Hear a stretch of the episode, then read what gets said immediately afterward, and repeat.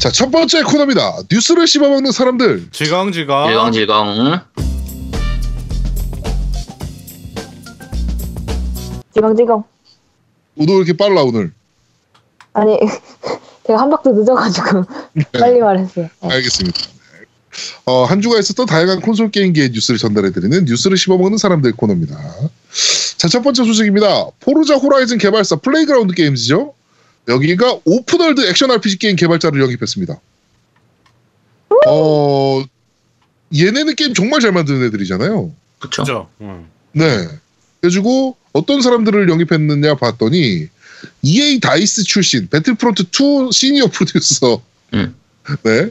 그리고 코지마 프로덕션에서 10년, 10년 근무했다라고 하네요.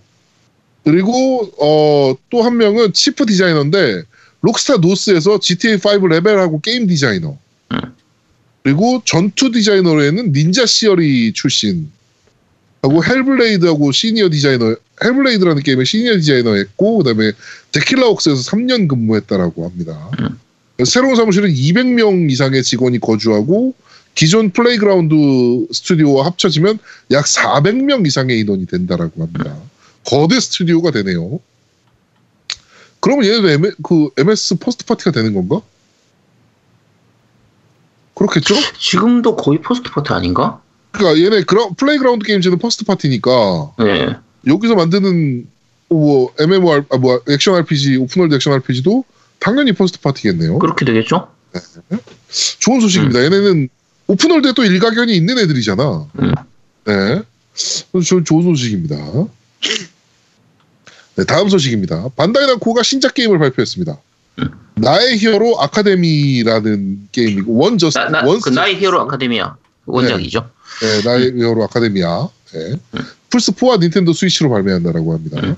만화가 원작이라는데 만화 봤어요, 아제트 이거? 네, 뭐 만화도 있고 애니도 있고요. 애니가 2기까지 나왔거든요. 네. 이거 굉장히 재밌어요.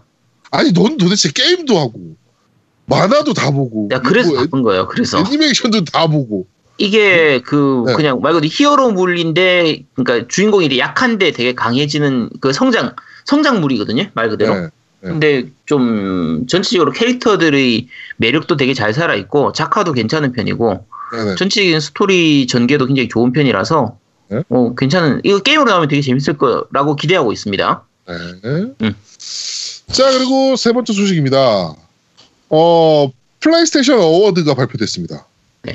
네. 네, 플레이스테이션 award라고 이제 발표를 좀 했는데, 어, 그, 누계 출하, 아, 누계의 출하량 또는 DL 판매 수가 50만 장 이상 타이틀, 어, 로만 이제 합산했다라고 하네요.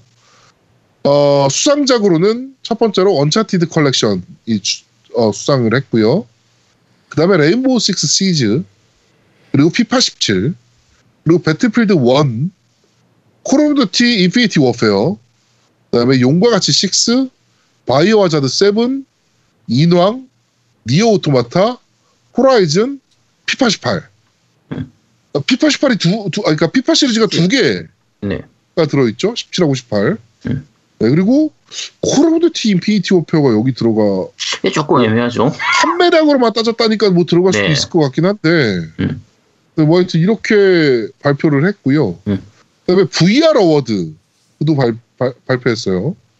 어, 수상작으로는 바이오 하자드 7 그리고 파포인트 그리고 썸머 레슨. 네. 네, 아, 이 이렇게. 썸머 레슨은 진짜 GOTY 줘야 돼. 네. 야, 씨, 노비 계속 조용하고 있다가 갑자기 썸머 레슨 얘기 나오니까 목소리가 확 커지는구나. 아니 반가운 게임이 나왔으니까. 음. 너 그, 네. 우리 아이양 썸머 레슨이 어떤 게임인지 알아요? 여름 강의? 네. 그러니까 그 일본 여고생들 여름 교복 어떻게 생긴지 알죠, 대충. 네. 어, 그런 여고생을 훔쳐보는 과외 선생님. 뭘 훔쳐보는 과외 선생님이야 말도. 안 돼. VR, 잠깐, VR로 지금- 훔쳐보는. 자, 그 제아동님 이거 해보셨어요? 안 아, 해봤지. 저안 해봤어요. 근데 이게 근데 훔쳐보는 건 아닌데 네. 그러니까 이게 뭔가 막 이렇게 되게 뭐 야하고 이런 눈빛으로 훔쳐보고 이런 느낌보다 그냥 보고 있으면 흐뭇해지는 게임이에요. 거야. 음, 쟤는 씨. 그냥 가슴이 따뜻해지는. 그러니까 무슨 느낌인지 알겠죠? 네. 네, 굉장히 훈훈하네. 네. 그 나중에 그래요. 그 우리 집에서 같이 일할 때 있으면 녹음할 일 있으면 한번 내가 해- 시켜줄게요. 하여튼 그때 해봐. 음, 어 재밌을 거야 굉장히. 음. 예. 근데 자, 그냥 그렇게 쳐다보기만 하는 게 다예요? 아니 아니 가르쳐줘 내가 또 이것 과외 이것도 뭐 선생님이야, 이것저것 과외. 해요. 예. 과외 선생님이 돼가지고 같이 얘기도 하고 뭐 고민도 상담하고 뭐 이런 거야 이런 게임이야. 그렇죠. 음. 귀엽겠다. 그치 귀엽겠지. 그래. 어, 그렇죠. 음, 맞아 맞아. 아유, 뭘좀 안 해. 아유. 어, 그러니까. 네. 아, 네 진짜. 하여튼 자 그리고 이 뭐 이상한 놈한테는 그런 네. 그런 것만 보인다고 하여튼 아유, 그래. 알겠습니다. 어. 네, 인디 쪽 발표도 있었어요. 인디 인디는 이상한 이상향 그러니까 네가 이상하다고 이상하니까. 그리고 그렇지. 303 프리스타일. 아 프리스타일 근데 쓰리오- 재밌어. 어. 프리스타일이 인디로 들어가야 됩니까? 조금 애매한데. 인기가 그래? 가는 것 같은데. 어, 좀 음. 그리고 언더테일이라는 게임이 네, 네. 언더테일은 명작 맞죠. 그리고 user choice award user가 뽑은 어, 타이틀입니다. 배틀필드 1, 파이널 판타지 15, 인왕, 니어 오토마타, 호라이즌, 페르소나 5, 이스 8편, 어, 드래곤 퀘스트 11, 그다음에 언차티드 고대신의 비보 이렇게 음. 예. 했는데요. 어, 네. 파이널 판타지 15. 네. 뭐 유저가 뽑은 거니까 그럴 수 네. 있겠죠. 그렇습니다. 그리고 이제 네트워크 어 플레이스테이션 네트워크 어워드라고 해서 어, 네, 플레이스테이션 네트워크 판매량 상위 세계 에, PSO2 네, 판타지스타 온라인인가요 이게? 네, 판소원요. 네. 네. 그 다음에 레인보우 식스 시즈, 그 다음에 피파 음. 17 이렇게 뽑혔고요. 음. 어, 뭐 다 뭐 다 하긴 좀 애매하고 마지막으로 double platinum prize. 네. 어, 네 여기서 200만 장 이상 돌파한 타이틀입니다. 네. 마인크래프트가 음. 뽑혔습니다. 네, 아유 뭐 이런 이런 식으로 소니에서도 발표를 하네요. 소니 어, 원래 매, 매년 해요. 매년 요즘까지 매년 몰랐지 이제 나는. 50만 장 넘을 때 100만 100만 장 넘는 게 이제 platinum. Platinum. 네, 네. 그런 식으로 해서 계속 그 double platinum, 뭐 triple platinum 이런 식으로 해가지고 매년마다 판매량만 가지고 상을 주죠. 음, 네 원래 했었어요 그거는. 네, 우리 겜덕비상에서도 내년 다음 달 다음 주에 저희가 어 고티를 발표할 계획이니까 많은 기대 부탁드리겠습니다. 네. 자 그리고 다음 소식입니다. 기어스 오브 워2 어, UE Ultimate Edition이죠. Ultimate Edition의 소문이 퍼지고 있습니다. 네 루머긴 한데 네, 나오겠죠? 뭐. 네 나오 이건 뭐 루머 요새 루머는 루머도 아닐 뿐더러 그리고 이거를 안 낼 리가 없죠. 그렇죠. 사실 MS가 네 이거를 안 낼 이유가 없습니다. 이거는 당연히 나올 거라고 보면 됩니다. 3UE까지 그냥 나올 거예요. 네, 그냥 쭉 나올 거예요 유인. 네. 뭐 저지먼트는 나올지 안 나올지 모르겠지만. 저지먼트는 안 나올 거야. 네, 근데 그거는 3까지는 망해서. 그냥 나올 거예요. 네. 음. 자 그리고 요새 그 디즈니가 뭐 이곳저곳에서 지금 말이 좀 많은데 어 마블 히어스 오메가라는 온라인 게임이 있어요. 네. 예. 그 플레이스테이션하고 엑스박스용으로 이제 나온 온라인 게임인데 디즈니가 기습적으로 제작사의 문을 닫아버리고 게임 서비스도 종료 수준에 들어갔다라고 합니다. 어, 그거 심각하더라고 봤더니 진짜. 네, 해당 스튜디오 제작진들은 해고당하면서 어떤 퇴직금이나 보상금도 받지 못했고요. 어, MS랑 소니는 급하게 어, 환불을 결, 결정을 했는데 어, 엑스박스 쪽은 모든 현질 내용을 다 환불하겠다. 그러니까 언제 현질을 했건 상관없이 네. 모두 다 환불하겠다라고 이제 발표를 했고요. 어쨌든 구입액 전에 이걸 다 그냥 배송할 수 있다는 거죠. 네네. 네. 소니는 최근 90일인의 내용만 음. 환불한다라고 합니다. 이게 사실은 원래 룰로 따지자면 소니가 정상적인 거긴 해요. 뭐죠? 올- 일반적으로는 다 이렇게 해요. 그러니까 네, 오히려 어떻게 60일. 따지면 소니도 잘한 거예요. 그러니까 90일이면 굉장히 넉넉하게 주는 네. 거예요. 보통 60일. 네. 우리나라는 법적으로 30일일 거예요. 네. 네. 뭐. 네, 그 이내 구매 내용만 환불이 되도록 되어 있는데 음. 어, 소니가 90일을 했고 이제 마소가 이제 우리는 전체 다 해줄게라고 해버리니까 소니가 되게 이상한 놈이 돼버린 거야. 그렇죠. 예. 근데 소니도 굉장히 대처를 잘한 케이스예요. 마소가 그냥 질러버린 케이스긴 한데. 네, 여보세요? 응, 네. 예. 네. 네. 네. 음. 소니가 소니가 소니도 굉장히 잘한 액션이긴 그렇죠. 합니다. 네. 네. 근데 사실 이게 결국 이제 현질 많이 하는 유- 현질 유도하는 그런 게임인데 네. 90일 이 내 국내 내역이면은 사실 지금 게임을 즐기고 있는 사람들 입장에서는 웬만큼은 환불을 받을 수 있게 되는 거거든요. 네. 그 이전에 구매했던 건 사실 그걸 가지고 이제 본인이 즐길 만큼 즐겼으니까 뭐 환불을 안 해준다고 해도 본인은 억울은 하, 하겠죠. 내가 키웠던 캐릭터도 있고 키운 계정인데 뭐 불 좀 약간 싫어 싫긴 하겠지만 마음은 아프겠지만 그래도 뭐 그 정도면은 보상을 제대로 해주는 거긴 한데 마소처럼 전체를 다 환불하는 건 이거 마소가 진짜 통 크게 이거 어, 처리하는 거예요. 엄청 폭이 큰 거예요, 진짜. 네. 네. 자, 다음 소식입니다. 어, 닌자 가이덴과 데드 오어 얼라이브의 아버지 이타가키 토모노부가 이탈리아에 개발 스튜디오를 차렸습니다. 음. 네. 발할라 스튜디오에 소속되어 있다가 이제 발할라 스튜디오에서 나오고 네. 어, 지금 이탈리아에 새로운 스튜디오를 차렸고 triple A급 게임을 개발하려고 한다. 근데 자금은 누가 조달했는지 모르고 신작 게임은 게임스컴에서 이루어질 것 같다. 라는 이제 소식입니다. 어, 사실 닌자 가이덴과 데드 오어 얼라이브로 격투 게임과 액션 게임의 한 획을 그었죠, 이 사람은. 그렇죠. 한 획을 그었는데 데빌즈 서드가 이제 네. 어, 그 테크모에서 나오고 이제 발할라 스튜디오에서 만들었던 데빌즈 서드가 완전 이제 말아먹었죠. 폭망급으로 가면서 음. 어, 이게 그 데빌즈 서드는 이제 온라인도 준비하고 있었거든요. PC판. 네. 요것도 다 엎어졌고. 음. 예, 그 하여튼 그 이름의 그 퇴사한 개발진 중에서 이제 이름의 명성에 먹칠한 케이스 음. 중에 한 명이 됐는데 제가 또 개인적으로 좋아하는 개발자기도 하고요. 네, 그렇죠. 부활을 할 수 있을지 네 기대가 좀 됩니다. 어찌됐건 액션성 하나는 잘 뽑아내는 사람이니까 네, 다른 건 몰라도 액션 하나는 잘 뽑는 사람이라 뭐 지켜보면 알겠죠. 약간 좀 걱정되는 것 중에 하나가 그 일본에서 있었던 그러니까 일본 쪽 유명 개발자들이 이제 나오고 나서 해외 쪽으로 진출하거나 뭐 킥스타트 킥스타트를 하거나 여러 가지를 하면서 좀 잘 안 되는 망하는 경우가 되게 많고 기대만큼을 못 미치는 경우가 되게 많은데 네, 그 부분 중에 하나가 이제 본인만 나왔냐 아니면 다른 개발진하고 같이 나왔냐의 차이도 좀 있는 부분이 있어요. 그런 그렇죠. 부분들이. 근데 아까 그 악마성 이가 닌자 그러니까 이가 이가 악마성에서 나오는 그 이제 저 블러드스테인드 같은 경우에 이제 기대를 하는 것 중에 하나가 네. 어느 정도 고 개발진들을 좀 이렇게 같이 꾸려서 그 팀이 어느 정도 같이 움직이면서 개발을 하고 있기 때문에 기대를 하는 부분인데 네네. 지금 이제 이타가키 같은 경우에는 아, 이 다시 부활을 할 수 있을까 사실 좀 별로 그 기대는 안 되거든요. 솔직히 말하면 네. 좀 걱정이 더 많이 되죠. 그렇죠. 예. 음. 근데 개인적으로 좀 좋아하는 개발자 중에 한그 이빨깍이라고 부르잖아요 우리나라에서. 그렇죠. 네, 워낙 입을 털어대서. 음. 근데 굉장히 그 자신감 넘치는 발언들을 많이 했잖아요 여기까지. 그렇죠. 그래서 좀 개인적으로 굉장히 좋아하는 캐릭터라 음. 어 좀 잘 됐으면 좋겠습니다.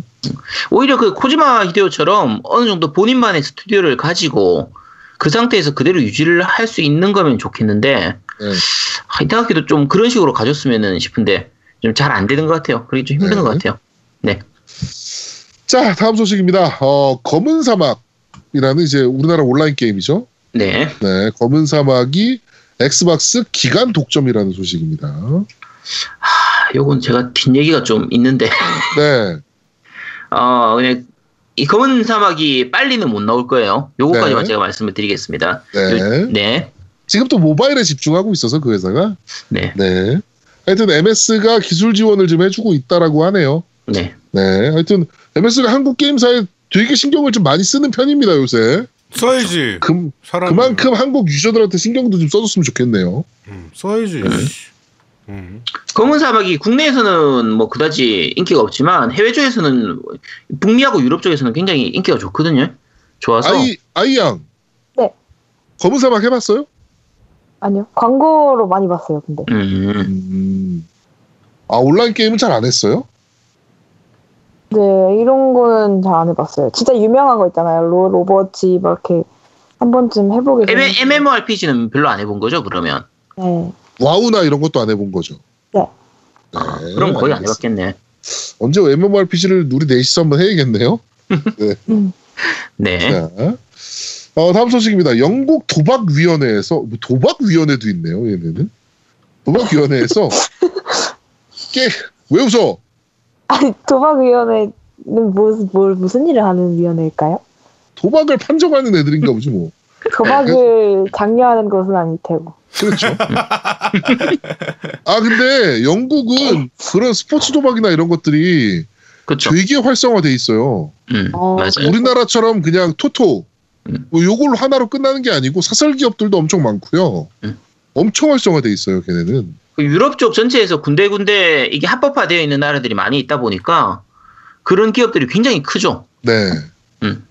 자, 그래가지고 영국 도박위원회가 게임 랜덤 박스는 도박이 아니다! 라는 발표를 했습니다. 어, 도박을 정의하는 요소로 환급성을 따지는데, 그러니까 돈으로 바꿀 수 있느냐, 음, 요거를 따진다. 근데 대부분의 랜덤 박스 상품들은 게임 시스템을 통해서 환급되지도 다른 사람을 향해, 아, 다른 사람에게 판매될 수도 없으므로 도박이 아니다라고 했는데 이 사람이 한국에 없어서 그래. 한국의 랜덤 박스 아이템들은 판매가 됩니다.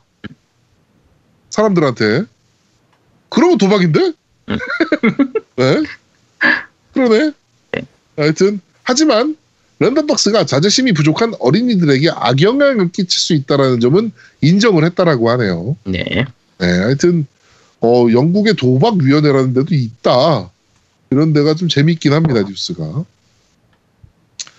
자, 다음 소식입니다. 엑스박스 게임 패스라고 이제 그 엑스박스 여태까지 나온 게임 360부터 지금 엑스박스 원 게임들까지 이제 그 구독을 하면은 이제 다운로드 받아서 게임할 수 있는 시스템이 있는데 어 40번째 국가로 한국이 네. 12월 1일 날 런칭을 합니다. 오늘이죠. 네. 네, 한국에서 서비스가 시작됩니다. 그래가지고 월 9.99달러로 100여 개 이상의 게임들을 다운로드해서 즐길 수가 있습니다. 지금은 그 구액원 있죠. 제가 그 네. 구액박 제일 초창기 액박 네네네. 그 게임까지도 하나씩 들어가고 있어서 지금 네. 닌자 가이덴 블랙도 그 게임 들어가 패스에. 들어가 있거든요. 네. 그래서 요게 그 엑스박스를 계속 해왔고 계속 게임을 구매해왔던 유저들한테는 아 어차피 내가 다 이미 샀던 게임들인데 좀 나온 지 어느 정도 시간이 지났던 게임들이니까 네. 샀던 게임들인데 싶은 부분도 있지만 만약에 지금 엑원 X로 처음 샀다거나 신규 접근하는 유저들 네 신규로 하는 유저들한테 굉장히 좋은 이거 서비스예요. 엄청 좋은 서비스요. 솔직하게 얘기하면. 네 지금 네, 네. 월 9.99 불밖에 안 해요. 국내 기준으로 11,800원인가? 이렇게 네. 돼 있던 걸로 기억하는데, 그, 이- 그 예전에는 게임 패스라든지 그 라이브, 그러니까 12개월 라이브나 뭐 이렇게 라이브 골드는 이제 혀- 카드로나 요걸로만 가능했었는데, 지금은 기프트 카드로, 선불 카드로도 결제를 할 수 있도록 바뀌었거든요? 다른 거 뭐도 있는지 아세요? 어떤 거요? 비트코인으로 결제도 할 수 있어요. 아, 네. 네. 어, 비트코인으로 결제할 사람 은 거의 없겠죠. 그렇죠. 네. 어쨌든 게임 패스 같은 경우에 지금 오늘 들어갔던 게 기어즈 오브 워 4까지도 여기 들어와 있고 네. 지금 엑원으로 나온 독점작들 중에서 한 거의 제가 봤을 때 할만한 게임들 중에서 거의 한 3분의 1 이상은 이 게임 패스에 다 들어와 있는 정도 수준이기 때문에 네. 만약에 신규 유저라고 하면 게임 패스는 꼭 하시는 게 좋을 것 같습니다. 제 추천입니다. 네. 음. 자, 마지막 소식입니다. 루머인데요. 소니가 차세대 게임기를 개발 중이 아니냐라는 소문이 돌고 있습니다. 이거 뭐 루머가 아니고 당연한 거지. 네. 소니 인터랙티브 엔터테인먼트와 가장 가까운 역인 시나가와 역 주변의 회사에서 예. 차세대 게임기 구- 개인 어, 구인 공고가 올라왔습니다. 음. 차세대 게임기 프로토타입, 플랫폼 개발 업무, 어, 기술 조사, 설계, 실제 탑재 테스트를 한다라고 하네요. 네, 이거는 아 근데 소니가 당연히 하겠죠. 그렇죠? 당연히 개발하겠죠? 어, 뭐 이걸 이걸 뭐 아. 루머로 루머도 아니지 그러니까. 이건. 당연히 그러니까 당연히 플레이스테이션 5 준비하고 있을 거예요. 예. MS도 엑스박스 1의 후속기 모델 또 준비하고 있을 거고 이미 제가 그 루머 하나 말씀드릴게요. 아이폰 신형을 지금 애플이 개발 중이고요. 갤럭시 신형을 삼성이 개발 중이에요. 네. 아 이거 이제 비밀인데 아 이런 이런 공개하면 안 되는데. 아, 야, 너 기업 비밀을 그렇게 막 유출하고 그러면 어떡하냐. 아 죄송합니다. 네. 야 정보 갖고 치사해지지 말자. 야, 저, 내가 이거 진짜 내가, 내가 MS MVP였잖아요. 네, 그래서 들은 소식을 제가 하나 말씀드릴게요. 네. MS가 윈도우 새 버전을 개발 중입니다. 아 그래요? 네. 우와. 몰랐죠? 몰랐죠. 그러니까. 네. 윈도우 10의 그 이후 버전을 지금 개발 중에 있습니다. 네 그렇다고 네. 합니다. 네, 이거 정말 루머입니다. 네. 근데 이상하다. 윈도우 10 마지막이라고 그랬는데 윈도우 아, 그, 그럴 리가 없잖아요. 얘네가. 네. 아닌데 이상한데 네. 그거는 좀. 하여튼 네. 어, 제가, 제가, 제가 들은 루머입니다. 네. 아니 나도 루머가 있는데 패치를 제공할 거래 업데이트. 그거는 당연히 하는 거고. 아, 근데 네. 어느 정도 하다가 나중에 또 다음 거 나오겠지. 그럼. 그래. 네, 그렇다고 합니다. 네. 자, 이번 주 뉴스를 씹어먹는 사람들은 여기까지입니다. 자, 두 번째 코너입니다. 아제트의 common sense. 아, 우리 reaction machine. 네, 아, 리액션 있으니까 좋네. 네. 뇌섹남. 자, 뇌덕남, 뇌덕남. 아, 아 뇌덕남. 네. 음. 네. 어, 우리 뇌덕남 아제트의 common sense 코너입니다. 자, 오늘 소개해 주실 용어는 어떤 용어죠? 네, 오늘은 뭐 누구나 다 아는 거라고 생각하는 GOTY입니다. 어, GOTY. 네, 어, 네. 다들 아시죠? 알죠. 당연히 알죠. 네. 네, 당연히 아는데 이제 아이 근데 아이 양은? 죠 음, 저 솔직히 몰랐어요. 네, 네. 오, 그제 뭐예요? 알았어요. Game of the Year. 네. 네, 게임 오브 오브 D 아닙니까? 더 아니에요? D? 네. 이거 콩글리시. 네. 야, 더원이 아니고 D1이잖아. 야, 근데 Y 있으니까 T 어잖아. Y는 모음이 아닌데? 어, 그러니까. 그러니까 한번 물어본 거예요. 뭐 그런 게 있어요? 네. 그런 문법이 있어요? 야, 얘 봐라. 네. 저는 자. 더 아니에요? 네? the가 디로 읽히는 부분이 있잖아요. 너 어, 저기 그래요? the end가. 맞아, the end가 맞아. 그건 the end. 그러니까 어, 왜 그거- 그거는 그거 디로 왜 읽어? the end야? 어. 아, 그런데? 오. 아, 근데 원래 저는 영어 문제 풀 때 다 감으로 했어요. 문법 하나도 모르는데. 그래요? 네. 훌륭합니다. 아, 참 큰일이구만.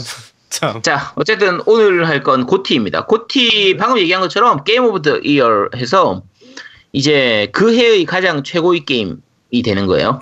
뭐 올해 오늘의 선수하는 것처럼 오, 그 오, 올해의 게임이 되는데 이게 시작은 뭐 당연한 거지만 각 게임 잡지들이 매해마다 그 해 말에 올해 나온 최고의 게임을 이제 뽑, 뽑았었어요. 네. 최우수 게임 뭐 대상 이런 식으로 해가지고 우리 연말에 시상하는 것처럼. 근데 그게 80년대 초부터 계속 그게 있었는데 아케이드부터 시작했죠. 그렇죠. 그때는 아케이드 게임부터 시작해가지고 있었는데 요게 많이 커진 건 이제 90년대 중후반부터 좀 여러 가지 실제로 상을 주기도 하고 그 전에는 그냥 잡지사들이 그냥 잡지를 뽑았 그냥 뽑았을 뿐이거든요. 네. 뭐 직접 가서 상을 주는 것도 아니고 시상식으로 하는 것도 아니고 그렇죠. 그냥 잡지에서 한 코너로 이렇게 했었는데 그러니까 요게- 재미로 뽑는 느낌. 그렇죠. 그냥 재미 우리가 뽑는 것처럼 네. 재미로 뽑는 이런 거였는데 이제 실제로 상을 주기도 하고 뭐 부상을 주기도 하고 시상식도 하고 이런 식으로 하는 게 90년대부터 좀 바뀌기 시작했었고 그게 저거부터 시작한 거 아니에요? Golden Joystick Award. 네 맞아요 Golden 네, Joystick 네, 네. Award 영국이었나 그랬었죠 네. 네 어쨌든 그렇게 해서 시작했는데 그게 그런 식으로 하던 거에 다시 모여가지고 2003년도였나 2002년도였나 그때부터는 아예 이런 식의 그 각 잡지사들 이 그 뽑은 게임을 다시 누가 더 GOTY를 많이 받았나를 네. 가지고 그해 최다 고티를 다시 계산을 하- 해서 이렇게 발표를 하기도 하는 집계를 하는 그런 게 생겼었어요. 네. 그래서 최다 고티, 그러니까 지금 사실 얘기할 때 고티라고 하기도 하고 최다 고티라고 표현하기도 하거든요. 네. 보통 우리가 고티를 뽑을 때는 그냥 실제로는 최다 고티를 얘기하는 거예요. 네네네. 그러니까 만약에 겜덕비상 내에서 뽑는다, 그럼 그냥 우리의 고티. 겜덕비상의 고티는 뭐다 이렇게 표현하면 되는 거고 그렇죠, 그렇죠. 보통 매년마다 제가 올해의 고티였어 하면은 그때는 대부분은 고티 중에서 최다 고티, 가장 고티를 많이 받은 걸 이제 언급하는 거거든요. 네. 고티를 무조건 많이 받았다고 해서 최고의 게임이냐? 그거는 또 아니긴 해요. 사실 어떻게 보면. 그렇죠. 그- 그리고 방금 말 얘기한 것처럼 잡지마다 서로 다르게 뽑다 보니까 한 해에 고티가 여러 개가 나와요. 많이 나오죠. 네, 엄청 많이 나오고 그렇게 해서 지나고 좀 지나고 나면은 이제 GOTY edition 해서 게임들이 대부분은 GOTY edition이라고 하는 게 그 사이에 나왔던 DLC들을 모아가지고 합본으로 파는 거거든요. 네. 뭐 툼레이더 같은 경우에도 뭐 GOTY year. 네 GOTY edition 나오고 뭐 배트 배트맨 같은 경우에도 무슨 GOTY edition 나오고 네. 뭐 그런 식으로 나오는데 그게 어쨌든 최다 GOTY는 아니라고 해도 GOTY를 받긴 받았다 어느 잡지에선가는 받았다 해서 그냥 GOTY edition 이렇게 나오는 거라고 보시면 되고요. 네. 이게 매해마다 보면 재밌는 게 최근에 GOTY 기억나는 혹시 게임 있으신가요? 최근 한 4, 5년 사이에 GOTY. 혹시 제아동우님 생각나는 거 있어요? 최, 최다 GOTY? 네, 최다 GOTY들 중에서. 어 그러면 라스트 오브 어스죠. 그렇죠. 라스트 오브 어스가 2013년도였거든요. 네네네. 최다 GOTY 받았죠 이게. 네, 최다 GOTY였었고. 200 200한 50개 정도 됐던 걸로 기억하는데. 네, 200개 좀 넘었을 거예요. 넘었을 네. 테고. 그, 그 해에 2위가 GTA5였어요. 네. 그러니까 GTA5가 최다 고티를 받을 만한데, 라오하고 붙는 바람에, 라오만 없었으면 GTA5가 웬만하면 고티예요 그렇겠죠. 근데 그때는 못 받았었고, 그 전에 2012년도에는 워킹 데드가 받았거든요. 음 근데 워킹 데드가 만약에 GTA하고 붙었으면 절대 못 받았을 거예요. 그렇죠. 근데 2012년도에 나왔던 그 상 받았던 게 워킹 데드가 1위였고 저니가 2위였고요.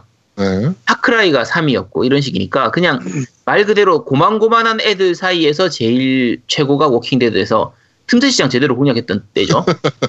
그러니까 고티를 보면 가끔 이제 진짜 박 터지게 지옥의 조, 죽음의 조 같은 느낌으로 하는 해가 있고 네.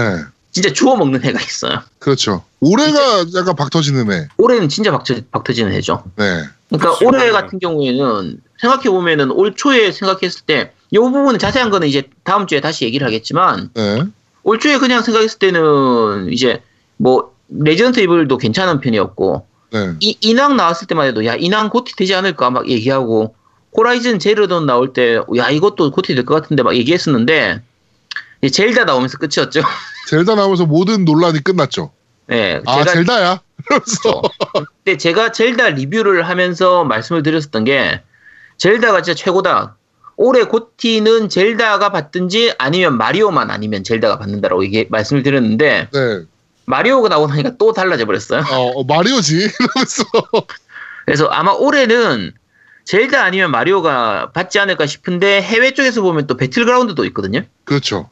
그러니까 배틀그라운드도 지금 전 세계적으로 굉장히 그게 반향이 크기 때문에 우리나라에서 그냥 보통 생각했을 때는 콘솔 쪽이 더 많이 받지 않냐 싶은 부분이 있는데 지금 알 수 없는 게 작년 같은 경우에도 붙을 때 오버워치하고 이제 언차티드가 박빙을 벌리다가 언차티드가 결국은 받긴 받았거든요. 네네네네. 받았는데 올해 배틀그라운드가 지금 12월 달에 나와요. 음, 그렇죠. 그러네. 음. 이게 되게 재밌는 게 잡지들에 따라서 집계를 11월까지만 해서 집계를 하는 곳들이 좀 많이 있어요. 음. 그러니까 12월에 발매된 게임은 집계를 안 하는 경우도 많거든요. 네. 그러다 보니까 아, 만약에 이 배틀그라운드가 한 10월쯤에 나왔으면 배틀그라운드가 받을 수도 있어요. 배틀그라운드가 콘솔판이 나오면 또 어마어마하게 팔릴 테니까 애건판이 나오면. 근데 그래서 지금 제가 추측할 때는 마리오가 아닐까 싶긴 한데 어, 말 그대로 아까 말씀드린 저는 조- 오히려 젤다라고 봐요. 젤다가 받을 수도 있을 것 같아요. 네, 아니, 젤다가 받을 가능성이 훨씬 높아 보이긴 해요. 네. 올해는 정말 죽음의 조입니다. 네, 올해 진짜 죽음의 조예요. 어쨌든 크리드 오리진도 꽤 괜찮은 편인데 네. 올해는 명함도 못 내밀어요. 그렇죠. 젤다 젤다하고 정말 마리오, 명함도 못, 내- 못 내밀죠. 네, 젤다하고 마리오가 너무 잘 만들어져 있어가지고 자 어쨌든 고티는 아까 말씀드린 것처럼 올해의 게임, 올해 최고의 게임을 꼽는 것을 줄여서 고티라고 부릅니다. 네, 그냥 Game of the Year 말 그대로 그냥 올해의 게임이에요. 네, Game of the Year. 음. 네. 자, 어, 아제트의 common sense 이번 올해 이번 주 제, 주제는 고티였습니다. 고티. 야, 고, 이번 올해 고티는 뭐래?라고 사람들이 물어봤을 때 멍 때리지 않으셔도 되는 거죠 이제. 네. 멍 고티가 뭐, 뭡니? 막 이러면서 네, 이러지 않으셔도 됩니다. 자, 세 번째 코너입니다. 너 이거 들어봤어?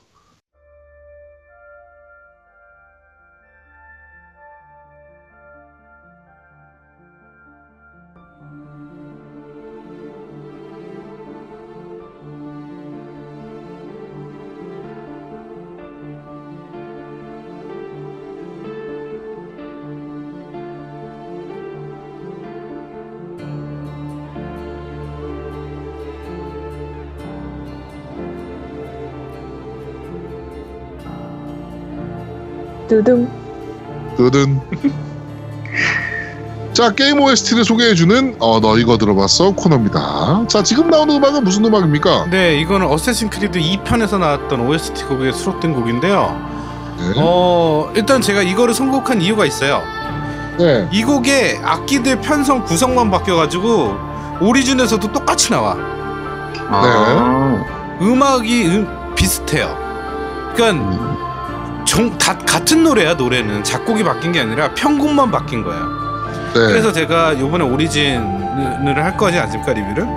네. 이걸 기념해서 2편을 제가 원, 이게 2편이 이제 원곡이지 어떻게 보면 네. 네, 2편 OST를 틀어드리는 거예요. 지금 듣고 계신. 그것도 이- 그거고, 네. 사실 어쌔신 크리드 최고 명작 꼽으라. 라고. 하면 거의 2편을 꼽으실 거예요. 이 편이 네, 최고였어요. 네, 네. 네. 1편이 장르에 대한 뭐는 거를 확정을 했다면 2편이 완성을 해버린. 그쵸? 네, 뭐 그런 느낌이라 네, 2편을 많이 꼽으실 겁니다 실제로. 네 어쌔신 크리드 오리진 OST 끝까지 한번. 아 오리진이 아니죠. 2 OST 듣고 오시죠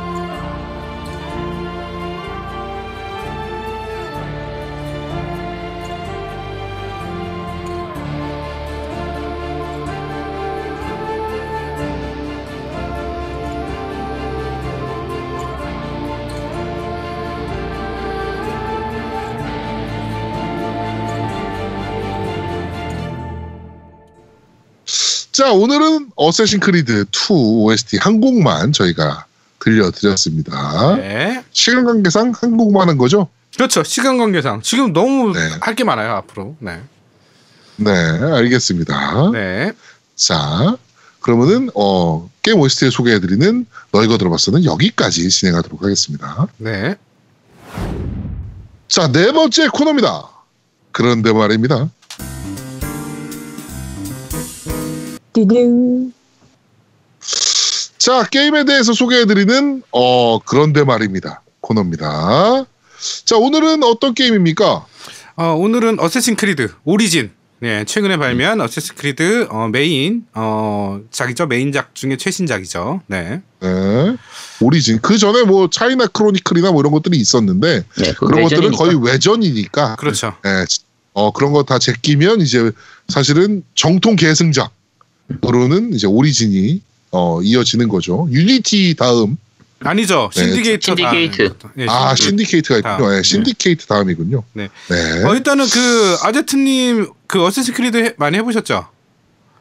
어, 많이는 아니고요. 4까지는 다 했었고, 그러니까 어. 제, 아까 얘기했던 2를 제일 많이 했었고요. 네. 4까지는 다 했었는데 그 뒤로는 좀 실망이었죠, 사실. 사실은 많이- 저는 짤깍짤깍 다 메인은 다 해본 것 같아요. 메인 음. 시리즈는 다 해봤는데 네. 일단은 그 어쌔신 크리드 중 시리즈 중에 가장 재밌었다는 시리즈는 어떻게 돼요? 무조건 2죠. 2. 네, 아, 2가 음. 너무 캐릭터도 매력적이고, 그렇죠. 네, 정말 재밌었죠. 아 제아드모님도 2예요? 네, 저도 투요. 사실은 그 저는 4예요. 블랙 플래그인데 아 블랙 플래그도 괜찮죠. 네. 아 블랙 플래그도 괜찮지. 그게 사실은 1편의 그 아까 말씀하신 것처럼 1편의 어떤 게임 장르에 대해서 그러니까 게임 스타일에 대해서 정립을 하고 2편에서 완전히 그거를 마스터한 거 개념을 그러니까 들었는데 사실은 2편이 게임성은 좋아요. 네. 게임성은 정말 좋은데 재미가 난 없었어. 아 그러니까 그래요? 순수하게 어, 재미를? 따지면 블랙 플래그가 음. 훨씬 재밌었어요. 저는 그렇진 않아요. 저는 2가 예, 그 저기다 그 이탈리아 배경이잖아요. 음, 그쵸. 그쵸, 예. 어, 정말 암살자 그러니까 어쌔신 크리드는 이래야지 음. 이런 느낌이었어요. 음, 그쵸. 네. 그러니까 그게 그러니까- 2편이 좋다는 사람도 있고 4편이 좋다는 사람도 있거든요. 사실. 네, 맞아요, 맞아요. 근데 2편은 전부 다 얘기하는 게 게임성이 너무 좋다. 2편은. 음. 네. 근데 이제 게임성과 재미는 약간 다르게 보거든. 근데 4편은 뭐 배 타고 다니면서 뭐 항해하는 것도 있고 뭐 네네. 여러 가지 요소들이 있어가지고 재밌기는 난 4편이 되게 재밌겠어요. 블랙 플래그. 두 번째를 꼽으라면 4편을 보고 올 것 같아요. 저도 두 번째 꼽으라면 4편 꼽겠어요. 네. 근데 이, 사- 이 편이 왜 재밌었냐면 보통 지금 다시 나온 게 그 엣지오 콜렉션이라고 나왔나요? 나왔던 네, 게 그렇죠, 이제 그렇죠. 예. 이 브라우드 후드하고 레벨레이션을 합쳐가지고 이게 또 2편까지 같이 해서 세 개를 묶어가지고 파- 그 했는데 그 엣지오라는 캐릭터가 정말 매력적이에요. 엄청 매력적이죠. 음. 맞아요. 네. 예. 네, 굉장히 부잣집 매력적이. 도련님인데다가 그렇죠. 네, 정말 매력적이죠. 네, 그러면서 이제 여러 가지 그 중세 실대 우리가 그게 이제 중세를 배경으로 그러니까 네. 피렌체 그 이제 네, 그 시기를 배경으로 하게 하면서 우리가 알만한 캐릭터 그 실제 인물들을 이렇게 꼬아서 레오나르도 다빈치. 네, 레오나르도 다빈치라든지 이런 캐릭터들을 꼬아 가지고 만들어 놓고 네. 실제 배경들을 그대로 집어넣다 보니까 좀 굉장히 재밌는 부분들이 많고요. 소설도 그때 우리가 이벤트 도 했었죠. 그러니까 네네네. 소설도 있었죠. 그 에지오를 배경으로 나오거든요. 그러니까 그렇죠. 그 어쌔신 크리드 르네상스라고 해서 소설도 있어요. 근데 어, 정말 재밌어요. 스토리 자체도 그러니까 그 르- 르- 이제 어쌔신 크리드 같은 경우에는 이 캐릭터 중세 시대의 캐릭터의 스토리가 있고 지금 현대 시점 그러니까 어쨌든 그 스토리가 그런 식이기 때문에 그러니까 외부 시점에서의 스토리하고 이 내부 시점에서의 스토리 그래서 좀 두 개가 갈라지게 되는데 둘 다 재밌는 게 그 2였고요. 3탄에 와서는 그쪽 부분, 바깥쪽 부분의 스- 스토리가 너무 무너져 버려가지고 산으로 가버려서 그렇죠. 예, 맞아요. 그 예. 부분이 좀 몰입이 잘 안 되더라고요. 음. 우리- 그 아이 양은 무슨 말 하는지 하나도 모르겠죠. 뭐 때리고 있었습니다. 이것들이 그러니까 요게 무슨 소리를 하고 있는지 간- 이러고 있을 거 이게 아니야. 왜냐하면 스포가 되올 수 있기 때문에 간단하게만 얘기하면 어셔신 크리드 시리즈 전체가 그 애니머스였나요? 그렇죠. 애니머스. 예. 그런 그 기계가 있어가지고 지금 우리가 있는 시점에서 이 가상 세계 속으로 들어가는 게 그 중세로 가는 뭐 아니면 네. 이집트로 가는 이런 식의 그 스토리를 만드는 건데 그 부분이 좀 약간 많이 꼬였었어요. 3탄 4탄쯤 가서는 그게 사실은 그 가상 세계가 아니라 그러니까 엄밀히 따지면 그 뭐 DNA 속에 있는 조상, 네. 조상들의 있는 네. 기억들을 DNA에 남아 있다. 그래서 그 기억들에 네. 동기화시키는 그런 건 그런 거죠. 맞아요. 네, 맞아요, 맞아요. 하나하나 조각들을 맞춰가는. 네, 약간 타임머신도 아닌 게 그렇죠, 음. 그렇죠. 예. 가상현실도 아닌 게그 그쵸. 중간 개념. 음. 네네네네. 이렇게 보시면 될 것 같아요. 재밌겠다. 재미있어요. 어, 재미, 맞아요. 확실히 재밌는 재밌어요. 게임이에요. 네. 그 일단은 어쌔신 크리드 요번 오리진은 그 아까 계속 시대적 배경 얘기했는데 요번 아니요, 요거 하나만, 요거 하나만 물어봅시다. 네. 그러면 우리 MC들이 생각하는 어쌔신 크리드의 최고 망작은 무엇인가? 유니티. 야, 유니티, 어, 유니티. 저도 유니티. 아, 그건 뭐 어쩔 수 없어, 유니티야. 네. 일단은 유니티. 오리진 얘기 다시 돌아와서 시대적 배경은 어 기원전 1세기 그, 그 프톨레마이오스 왕조 네. 그 시대의 배경이거든요. 그러니까 이때까지 나온 어쌔신 크리드 중에 가장 과거, 가장 네. 옛날에 있는 그런 그 시대적 배경이에요. 네. 그 고대 이집트 역사를 보면 일단은 그 마케도니아 왕국이 있고 그 다음 세대가 배경이거든요. 근데 네. 이 프톨레마이오스 왕조는 되게 유명한 게 하나 있어요. 혹시 아세요? 유명한 거. 이, 이 왕조에 가장 유명했던 거. 뭐예요? 이게 뭐, 클레오파트라가 있던 시절이에요. 이 음, 이때가 로마 로마와 클레오파트라의 그 어떤 그런 관계가 있었잖아요. 그 서로 네. 이제 로마의 그 왕들이 클레오파트라에 빠져서 뭐 이집트를 음. 뺏었다가 이집트 다시 주고 막 이런 이런 무슨 관계들이 계속 일어나는 게 바로 이 이때 시점이에요. 시대적 배경. 음, 예. 그러니까 가장 흥미있는 역사. 그렇죠. 고대 이집트 예. 역사 중에서. 네. 그렇죠. 예? 그래서 되게 저는 이거 나올 때 되게 흥미가 있었거든요. 흥미로웠고 이 시대 사실은 이 시대가 나중에 얘기하겠지만 이 시대는 암살자가 없어요. 네. 음, 이 시대는 암살자라는 배경이 아예 없어요. 그리고 이 시대가 얘기하고 싶은 건 나중에 제가 얘기할 텐데 하여튼 이거를 왜 어쌔신 크리드에서 다뤘는지가 나와요. 그게 너무 흥미로웠어. 예, 나중에 네. 알, 알았을 때. 일단은 그 다음 오리진의 주인공은 어 이집트 남성인 그 바이크라는 어 사람인데 이 사람이 그 이집트 최후의 메자이라고 해요. 그 메자이는 뭐냐면 현대 경찰.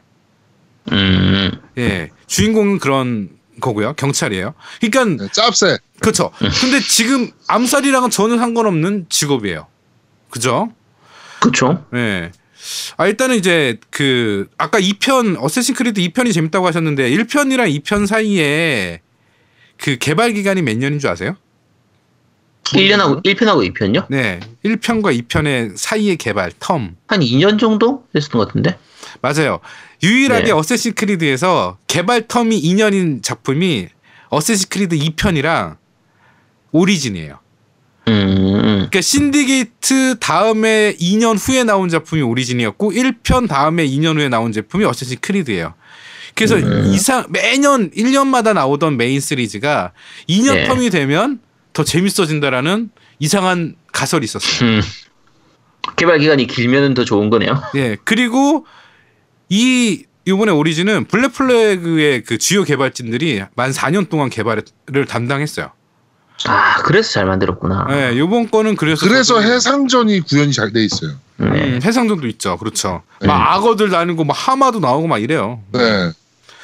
아, 일단은 또 그 장비와 스킬에 대한 게 있는데 일단은 장비는 근접 무기에서 도검류, 중무 중무기류, 그다음에 창창 어, 장 창장류 뭐 이렇게 있고요. 장창류. 장- 창창류. 어, 나이 발음이 애매하더라고.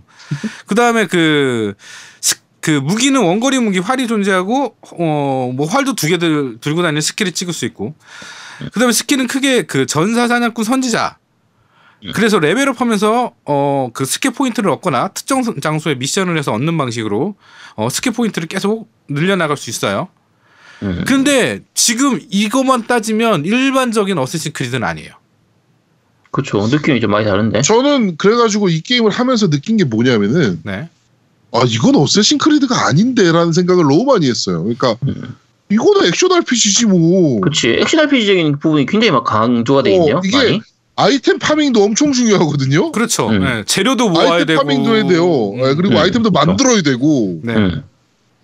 그래가지고 아, 그리고 뭐 나중에 뭐 아, 노미님 소개하시겠지만 암살이라는 게 별로 없어요.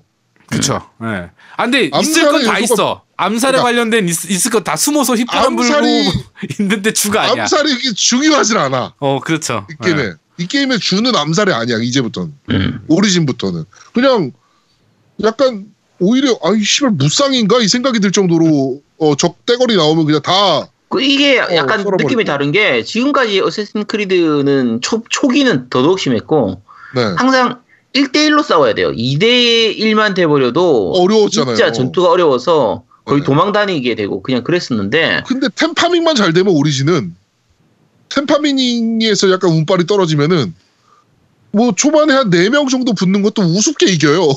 그러니까 그게 이제 사실은 어쌔신 크리드는 도망치고 숨고 숨어서 그쵸. 그뭐 이렇게 옥상에서 장작더미 이렇게 숨어가지고 가만히 있고 뭐 이런 것들이거든. 네. 지나갈 네. 때까지 발견되기 전까지 막 숨어 이런 것들에 도망 다니고 쫓고 그다음에 숨어서 암살하고 뭐 이런 것들이 주요했던 장르였는데 예. 이게 이제 장점이 되는 거예요. 요번에는 완전 장르 파괴를 해버렸어. 음. 그러니까 어 그 액션 RPG 요소가 강해진 거죠. 그럼 이제 네. 암살자가 아니네? 암살자가, 암살자가 아니에요. 아니에요. 네, 얘, 요거는- 일단 얘 자체도 암살자가 아니고 네. 어, 그렇지. 물론 이제 도망자긴 해요. 음. 어, 도망자긴 한데 어, 암살은 해요. 또 암살 무기를 얻어. 그쵸. 예. 중간에 그, 그 어쌔신 크리드의 그 대표 무기 있잖아요. 네, 팔목에서 칼 튀어나오는 거. 네. 그렇지, 그렇지. 그거를 얻어요, 얘가. 그래서 그걸로 이제 사람을 죽이고 다니기는 하는데, 암살이 메인이 아니라는 거지. 그렇지. 음. 일단은 farming 요소 얘기하셨는데 farming 요소가 너무 잘 돼 있어. 그 뭐냐면 이집트라는 그 고대 이집트라는 시대적 배경에 의한 그런 그래픽도 너무 좋은데 더욱이 야생에서 돌아다닐 때 그 동물 짓기 그러니까 사냥을 해서 그 수집을 해야 되거든요. 네. 이런 그 수집 요소들이 너무 잘 됐어. 야, 야생 동물들이 서로 막 교감하는 것도 나오고 그 교감이라서 그 그런 게 아니라 막 둘이 싸우고 있는 것도 있고 잠을 잔다거나 먹이를 먹는다거나 뭐 이런 것들이 계속 묘사가 돼요. 그리고 아까 얘기했듯이 해상전 가보면 악어가 나오고 갑자기 네. 막 이런 이런 것들의 묘사가 너무 잘 돼 있어. 주변 악어를 죽이면 뭐 질긴 가죽, 뭐 이런 걸. 얻어요. 네. 예. 예, 뭐 하마를 죽여도 뭐 질긴 가죽, 그리고 뭐 돌아다니는 양 같은 거, 양이 아니고 뭐 영양이나 뭐 이런 걸 죽이면 그렇지. 뭐 부드러운 가죽, 뭐 이런 걸 얻고. 음. 그러니까 그래서 이런 템을 업그레이드해 나가는 방식. 그렇지 이런 게 너무 잘 돼 있어. 나는 솔직히 이거에 야 이거 오세스 크리드가 아닌데 막 이런 생각이 너무 강했고 그 다음에 아까 얘기했듯이 예전작은 스토리 중심의 어드벤처 요소가 강했거든요. 네. 그렇죠. 그런데 지금작은 스토리보다는 진짜 액션 RPG. 그래서 다크 소울, 뭐 위쳐 3 막 이런 거를 베꼈다고 하는 사람도 되게 많아요. 이거는 좋은 네. 스위트 다 갖다 베꼈다라고 해서 안 좋게 보는 시각도 있는데 저는 굉장히 재밌게 하고 있어요. 왜냐면 다크 소울은 서브퀘가 너무 많아. 어, 다크 소울을 워낙 좋아하는 장르고 이런 액션 RPG를 좋아하는 장르이기 때문에 난 너무 만족하게 했어요. 하고 있고. 그리고 그 라이즈 느낌도 나. 라이즈 느낌이요? 네, 라이즈에 뭐가 있냐면 중 갑자기 이제 그 뭐 무적 모드처럼 하는 게 있어요. 그러니까 음, 이것도 어떤 게이지를 특정 게이지를 채우면 그 무적이 순간 그 강해지는 거야. 그러니까 무적은 아니고 어, 무적은 맞으면 아니고. 에너지는 다는데 음. 이제 공속이 빨라지고 그다음에 그 공격 데미지가 더 많이 들어가는. 그렇죠. 그러니까 그 fever 모드 같은 게 있어요. 그 아나뽕 네. 받은 거야 아나뽕 아주 네. 쉽게 아나뽕 받는 모드가 있어요 그래서 어 나 이거 진짜 깜짝 놀랐어 나 이거 이거 하는 순간 라이즈 느낌 났다니까 그 네. 나도 라이즈 되게 재밌게 했는데 아 근데 시대적 배경도 거의 비슷하지 않아요 라이즈랑 로마 쪽이긴 하지만 하여튼 어, 씨, 비슷하긴 하겠네요. 비슷하죠. 장소가 달라서 네. 그렇지. 그렇죠 그렇죠 예. 네. 일단은 어 기본적인 그 게임 스토리 아니 게임 진행이 이렇게 됐고 그다음에 아까 얘기했듯이 암살자 같은 진행 요소보다는 이제 액션이 너무 강조된 부분이 있어요. 근데 이게 장점이 될 수 있고 단점이 될 수 있고 일반적인 사람들이 어 이건 어쌔신 크리드가 아니다. 나는 잠입 맵션을 생각했는데 어 이거는 완전 대놓고 무쌍이다. 라고 안 좋아하시는 분도 있지만 어 저처럼 이렇게 좋아하는 사람도 있어요. 근데 이렇게 좋은 사람 좋아하는 사람들이 더 많은 것 같아. 저는 한 가지 단점을 더 꼽자면 미션 진행 방식이 너무 단조로워진 부분이 있어요. 그러니까 미션 장소에 가요. 그렇죠. 미션 장소 근처에 가면 그 매를 띄우게 돼 있어요. 매. 아니 그게 독수리야. 독수리 매 아니래. 세누 아, 세누가 독수- 독수 리래. 응. 어찌됐건 예, 독수리인지 매인지 하나 띄워. 응. 그럼 걔가 거의 지금의 드론이야. 드론, 응, 드론, 드론. 그렇지, 어, 드론. 음, 그래가지고 쭉 날면서 적이 어디 있는지, 음. 지금 내가 죽여야 될 타겟이 어디 있는지, 아니면 내가 지금 훔쳐야 될 뭔가가 어디 있는지 쫙 스캔하고 지나가요. 그 그렇죠. 러면 내가 그 정보를 다 얻어. 그래서 치러 들어가. 이게 계속 반복돼요. 모든 미션이. 맞아, 맞아, 맞아. 음. 예. 그래가지고 좀 지루하던 생각이 확 들더라고 갑자기 서브 미션 하다가. 아니, 그러니까 처음에는 이게 재밌는데 하다 보면 네. 금방 지루해진다는 거네요. 네. 이거는 네네네. 단점에 네. 대해서 제가 얘기를 일단 할 텐데 일단 장점 먼저 얘기를 할게요.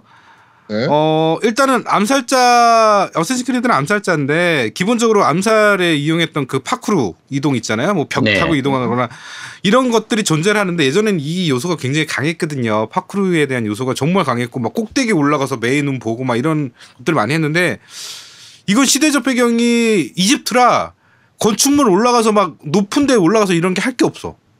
음, 그러니까 스핑크스 위에 올라가면 되지. 어, 그러니까 파쿠르의 이동이 좀 주요 핵심이 아니에요.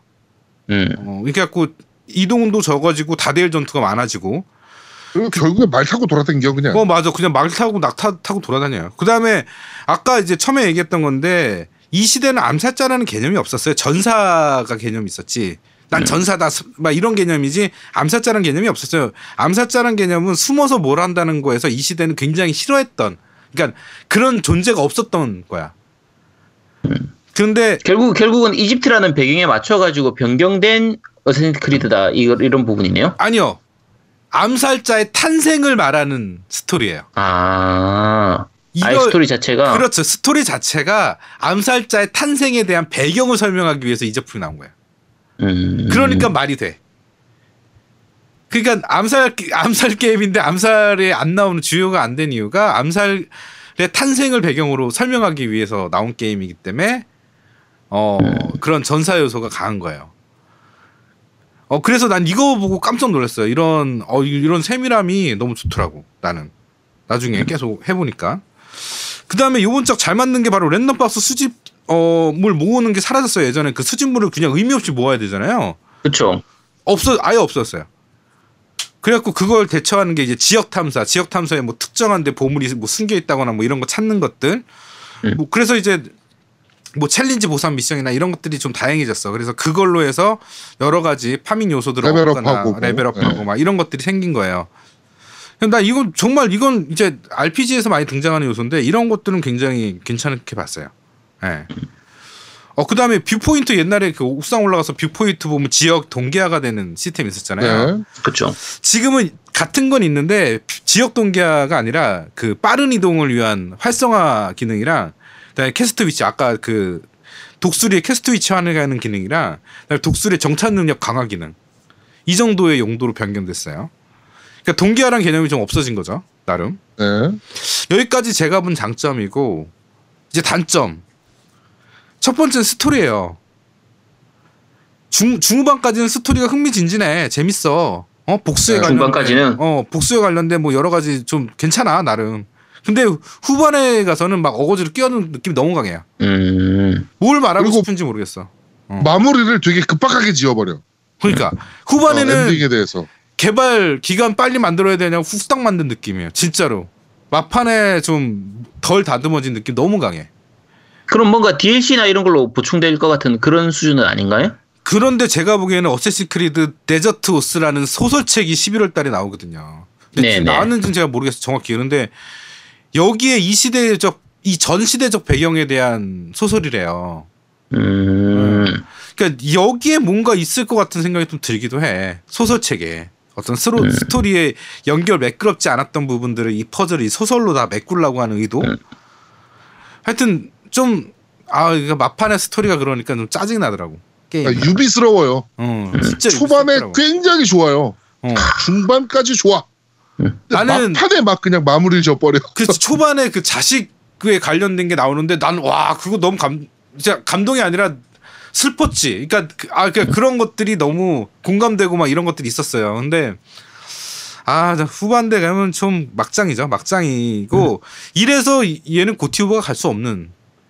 그냥 유비스러운 애고 그 다음에 두 번째는 아까도 얘기했지 서브퀘가 너무 지루하다고 했는데 이게 왜 서브퀘를 꼭 해야만 하는 이유가 있어요. 서브퀘를 안 하면 안 돼. 음. 왜냐면 기본적으로 내 레벨과 메인 퀘의 레벨이 너무 차이가 나. 음, 그게 그 3레벨 차이가 나는 나기 시작하면 3레벨 이후부터는 데미지가 안 들어가요. 그러니까 아예 안 들어가는 거예요? 어, 거의 네, 안 들어가지. 아, 들어가는데 네. 어 의미 없는 데미지만 들어가죠. 결국 레벨업을 해- 그러니까 서브퀘를 통해서 레벨업을 하지 않으면 게임 진행 자체를 못 하니까 어차피 해야 된다 이거네요. 그렇죠. 네, 네. 서브퀘를 약간 강제하는 느낌이 들어요. 그래서 음, 음. 그런데 더 웃긴 거는 메인 퀘는 알잖아. 스토리가 쭉 이어지는 게 메인 퀘잖아. 그렇죠. 근데 서브 퀘들은 다 뜬금없잖아. 그렇죠. 음, 그러니까 뭐 어디 메인- 가서 뭐좀 그렇지. 주세요. 하면 네. 씨발 존나 찾으러 가서 주워오고 그러니까 메인 퀘를 하고 싶은데 이 메인 퀘를 하고 싶어 가지고 서브 퀘를 하다 보면 스토리를 까먹어. 그러니까 그래서 이런 그 연관 관계에 대한 흐름을 막 깨버리는 거예요. 아, 사실은- 오히려 서브퀘가 그렇지. 게임에 집중하는데 방해가 되는 거네요. 서브퀘가 메인퀘의 어떤 서브적인 요소로 의해서 스토리가 진행되면 나 참 좋겠어.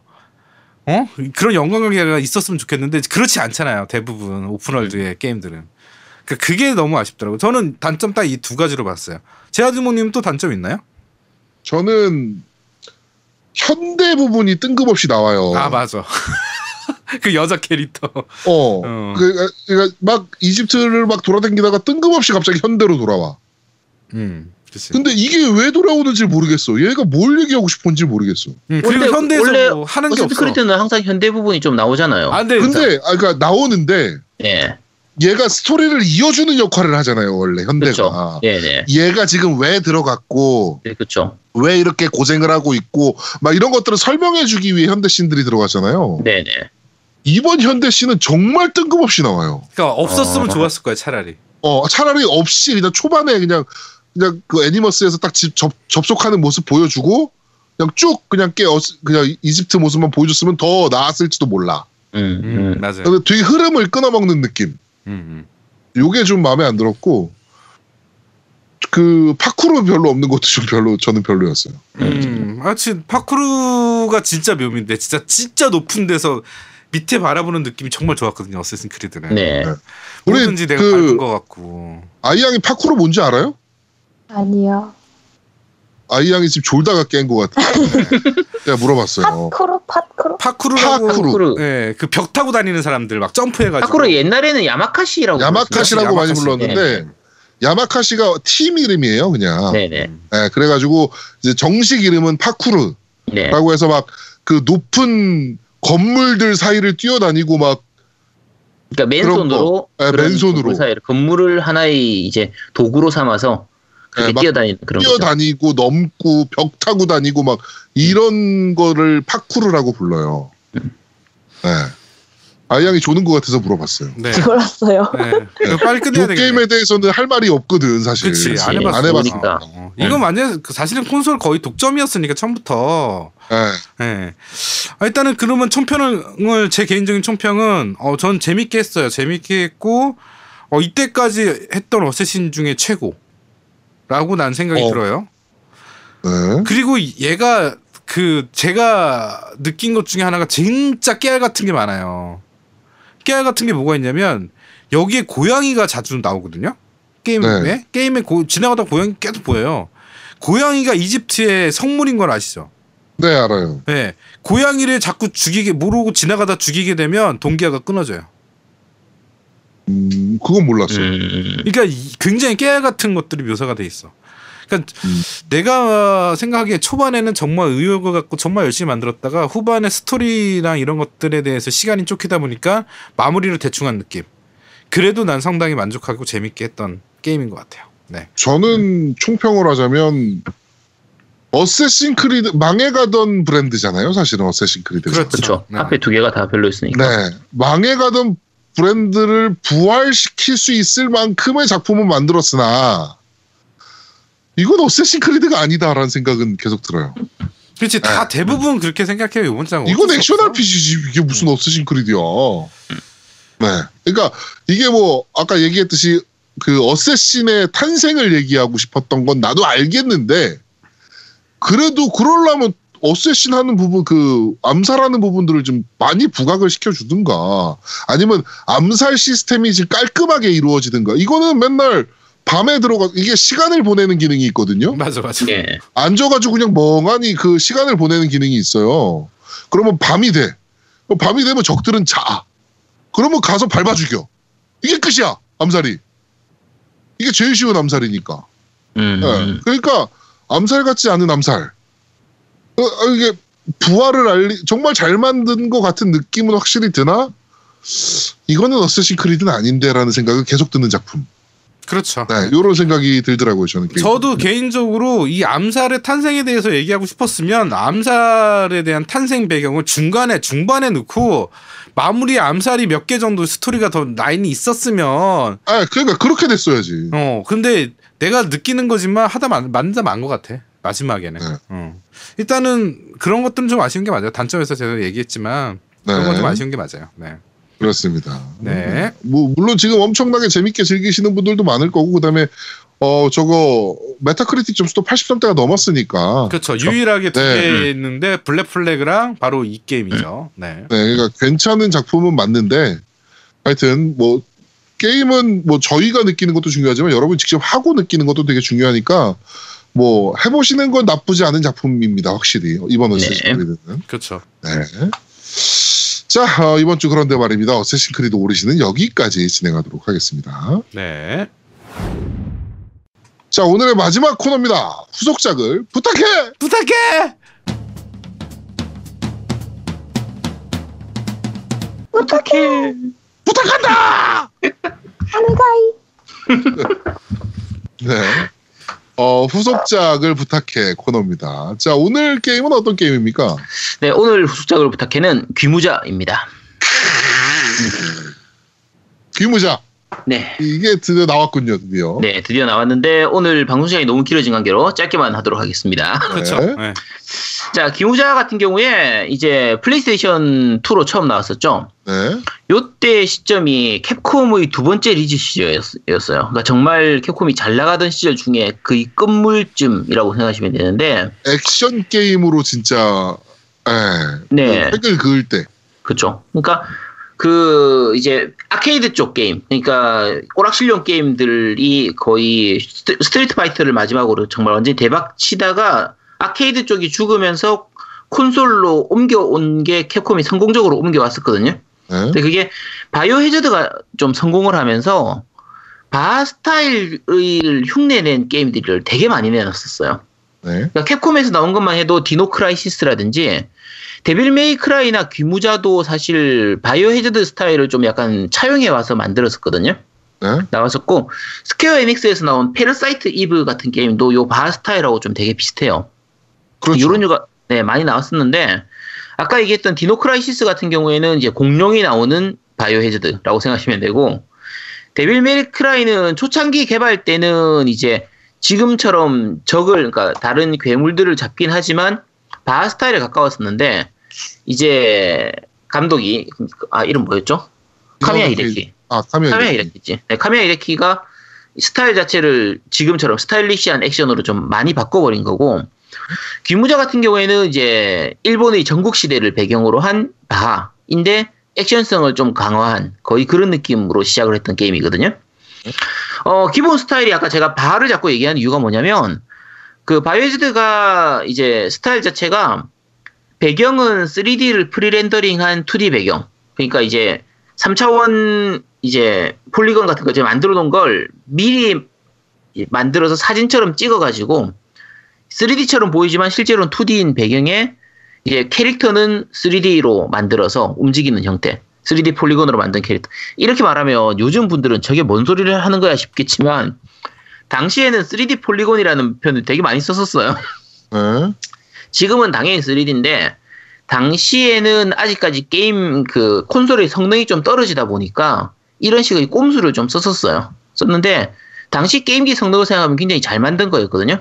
합리적으로 만든 거였고 배경은 간단해요. 기본이 일본 전국 시대를 배경으로 하고 3편에 와서는 이제 파리 쪽으로 해서 시간과 공간을 넘나드는 좀 그런 쪽이라 스토리는 나름대로는 재밌어요. 3편은 좀 산으로 가긴 하는데 스토리는 뭐 꽤 그냥 볼만한 특히 일본 전국 시대의 스- 그 시대적 흐름을 좀 알면 더 재밌어요. 네. 그러니까 예를 들면 귀무자 원 같은 경우에는 이제 오다 노부나가가 그 오다 노부나가는 다들 아시잖아요. 그렇죠. 요 한마로 네 악마로 해가지고 한마로 다시 부활을 하고 주인공인 그 아키치 히데미츠가 그 오다 노부나- 노부나가를 무찌르는 그런 쪽인데 오다 노부나가는 그 일본 게임에서 굉장히 많이 나오죠. 그렇죠. 정말 많이 나오는데 대부분이 영웅으로 나오든지 악마로 나와요. 근데 그쵸. 악마 쪽으로 나오는 게 굉장히 많거든요. 만화에서도 네. 그러더라고 만화에서도. 그렇죠. 만화에서도 그렇게 나와요. 네. 오다 노부나는 정말 극악한 이런 그런 느낌으로 많이 나오는데 이게 일본 그 소설 대망 같은 소설을 읽어보면 진짜 그 왜 그런지를 좀 알 수도 있어요. 근데 어쨌든 좀 그런 부분들이 있어서 삼국지의 조조 같은 캐릭터 거의 맞아요. 그런 캐릭터이기 네. 때문에 네, 어쨌든 뭐 그쪽 시대를 알면 그걸 약간 차용한 부분이 있어서 더 재밌게 즐기실 수가 있고요. 어, 귀무자 원 같은 경우에는 방금 얘기한 것처럼 바이오 해저드를 기본으로 하긴 했지만 액션성을 좀 강화해서 적을 죽이면서 이렇게 나가는 부분인데 제일 재밌는 시스템이 1점이라는 시스템이에요. 네네네. 그러니까 요 기무자 시스템에서는 항상 1점을 얘기를 하는데 어 귀무자 one이 나왔을 때 제가 참고로 저 같은 경우에는 귀무자를 끝낼 때까지 일섬을 거의 못 쓰다시피 했어요. 일, 섬 쓰는 타이밍이 되게 어려웠거든요. 그렇죠.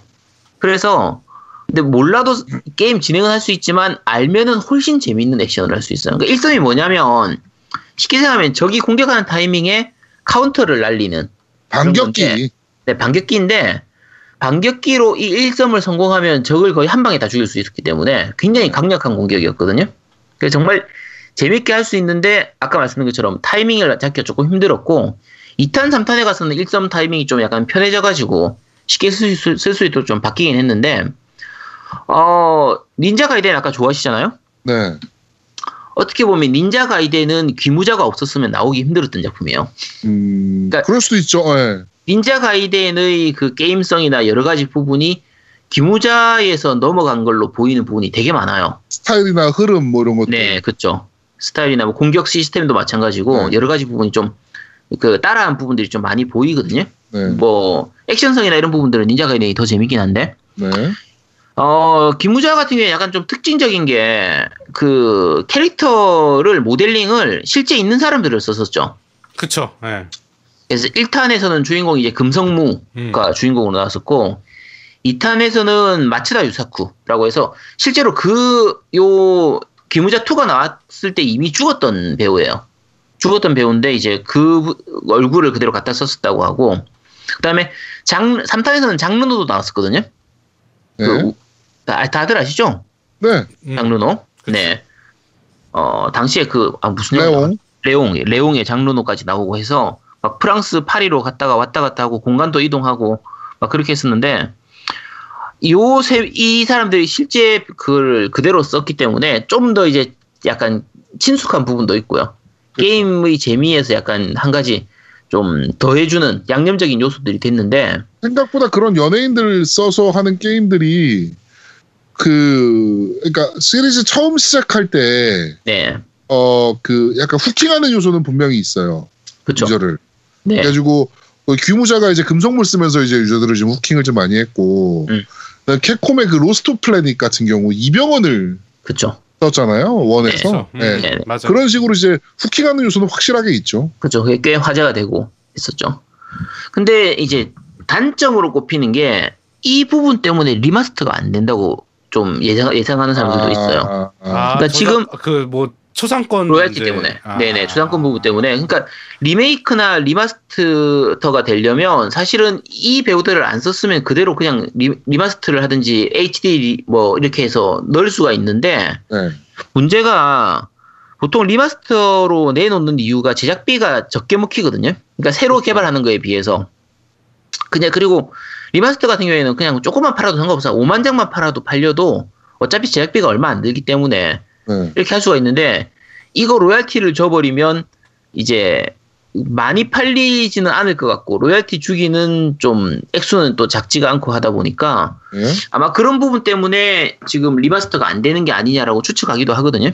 네. 하기도 하고 어 자 이번 편의 제목이 그 후속작을 부탁하니까 언제나 그렇듯이 그럼 과연 후속작이 나올 수 있느냐 네. 나오기 좀 힘들어요. 이게 힘든 이유가 뭐냐면 이 이걸 기다리는 분들은 많은데 두 가지 문제 때문에 힘들어요. 첫째는 이 기무자 스타일의 게임 스타일이 지금은 많이 안 먹히는 스타일이에요. 그렇죠.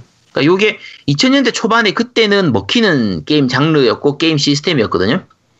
근데 지금은 이게 과연 먹힐까 하면은 조금 의문이에요.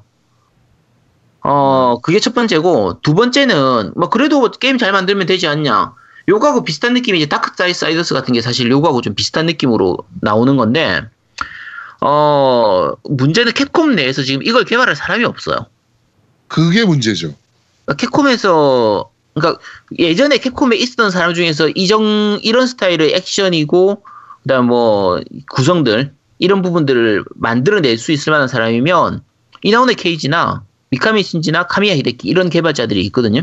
네. 이나오네 케이지는 이제 감독은 아니지만 개발자로서는 이제 가능은 하니까 어쨌든 이런 식의 시스템 게임을 만들 수가 있어야 되는데 어, 아 참고로 이 귀무자를 개발한 게 이나오네, 이나오네 케이지예요. 그 네. 뭐 물론 이제 본인은 감독은 밑에 또 다른 감독들이 있긴 했지만 근데 그러니까 이나우드 케이지 너무 욕, 욕하지는 마시고 이때는 괜찮았으니까.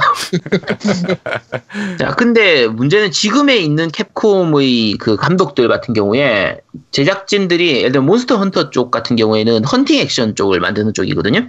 네. 그다음 역전 재판 만드는 그쪽 팀들. 네. 지금 캡콤 쪽에서 최근 거의 한 7, 8년 동안 이런 시스템의 게임을 개발한 게 없어요.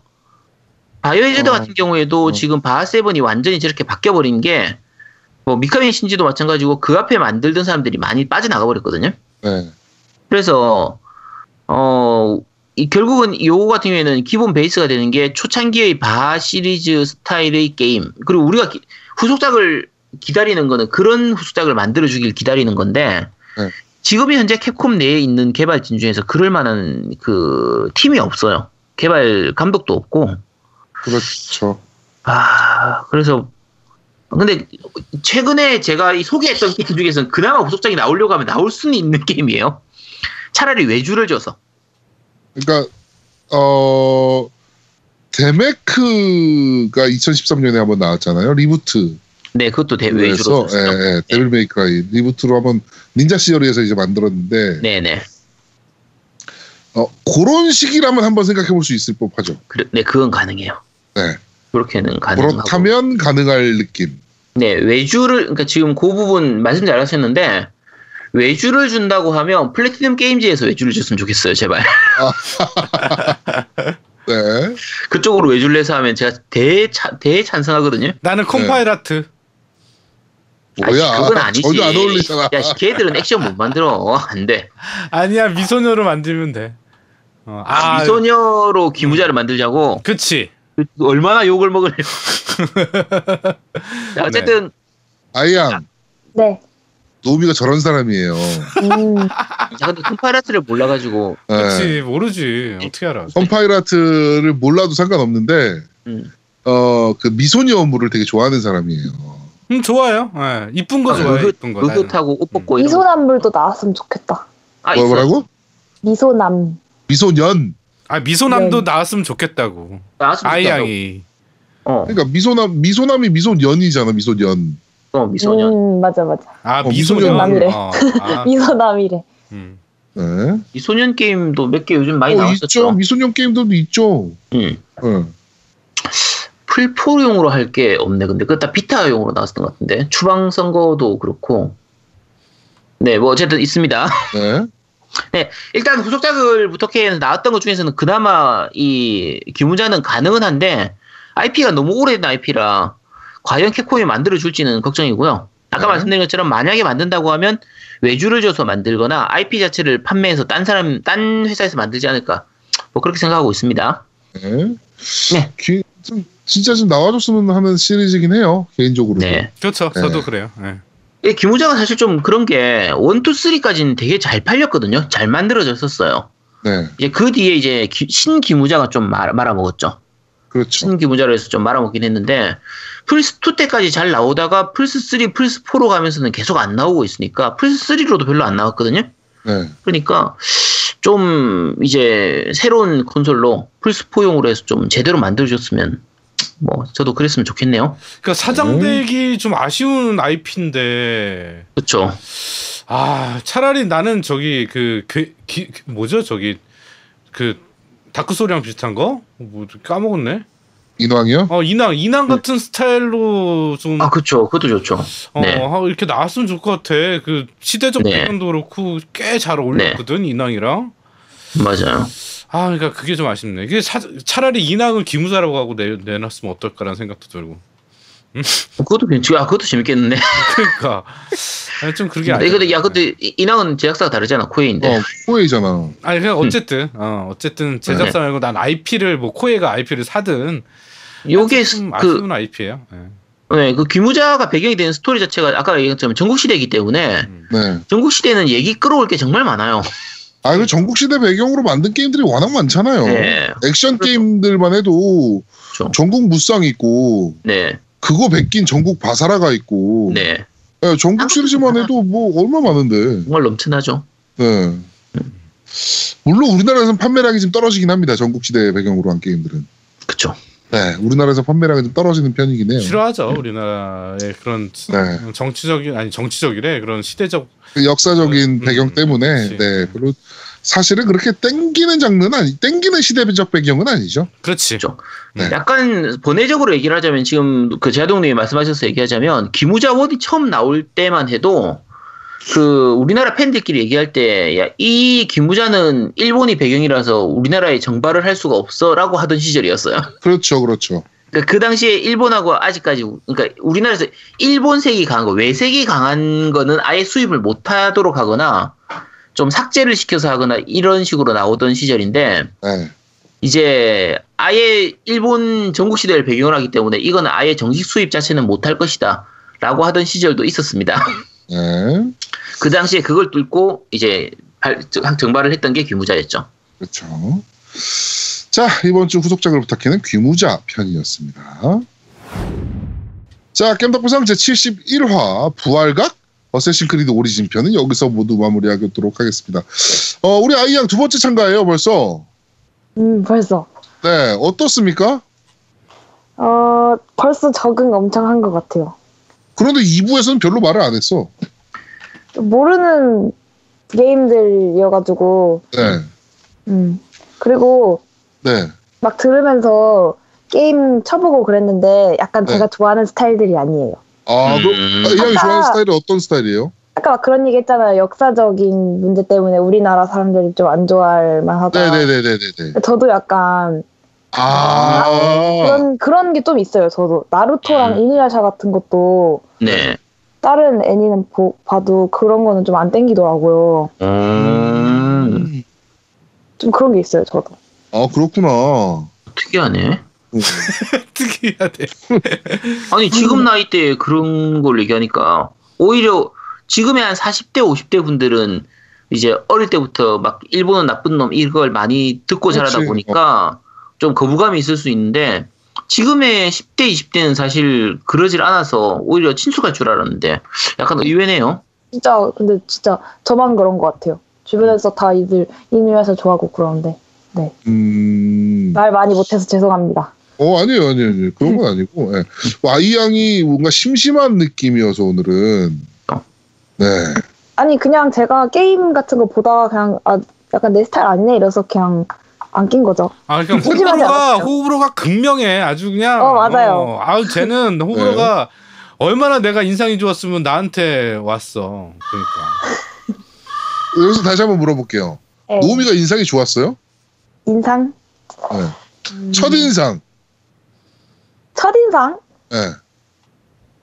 막 아 제 첫인상이 노미님이 어땠냐면 네. 저 제가 키가 크다고 제가 싫다고 하셨어요.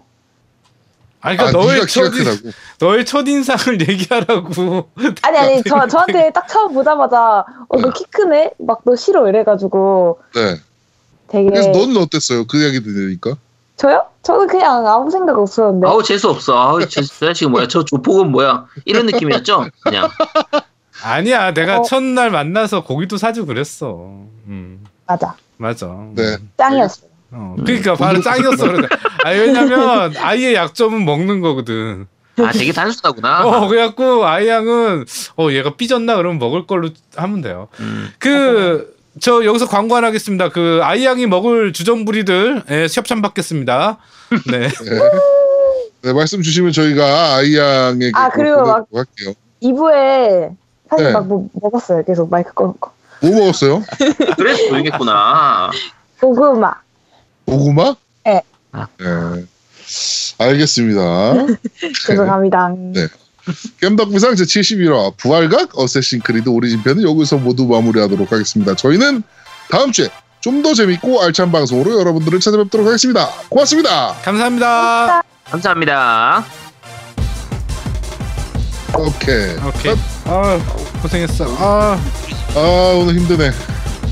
아 이게 평일날은 너무 힘들다. 이게 어, 나도 막 지치고 그러니까 어? 내가 준비 안 했으면 어쩔 뻔했어. 그럼 짧, 짧게 끝났겠지. 그, 저 그, 근데 오늘 뭔가 텐션 떨어지는 느낌 받았어요. 그치. 어, 아, 그러니까 오늘- 이게 평일이면 오늘 다들 힘들어가지고 그래. 너도 그럴 거야. 주말이면 좀 저도 낫네. 저도 진짜 졸렸어요. 오늘 너무 그런 거다가 나도 오늘 감기 때문에 아 힘들었네.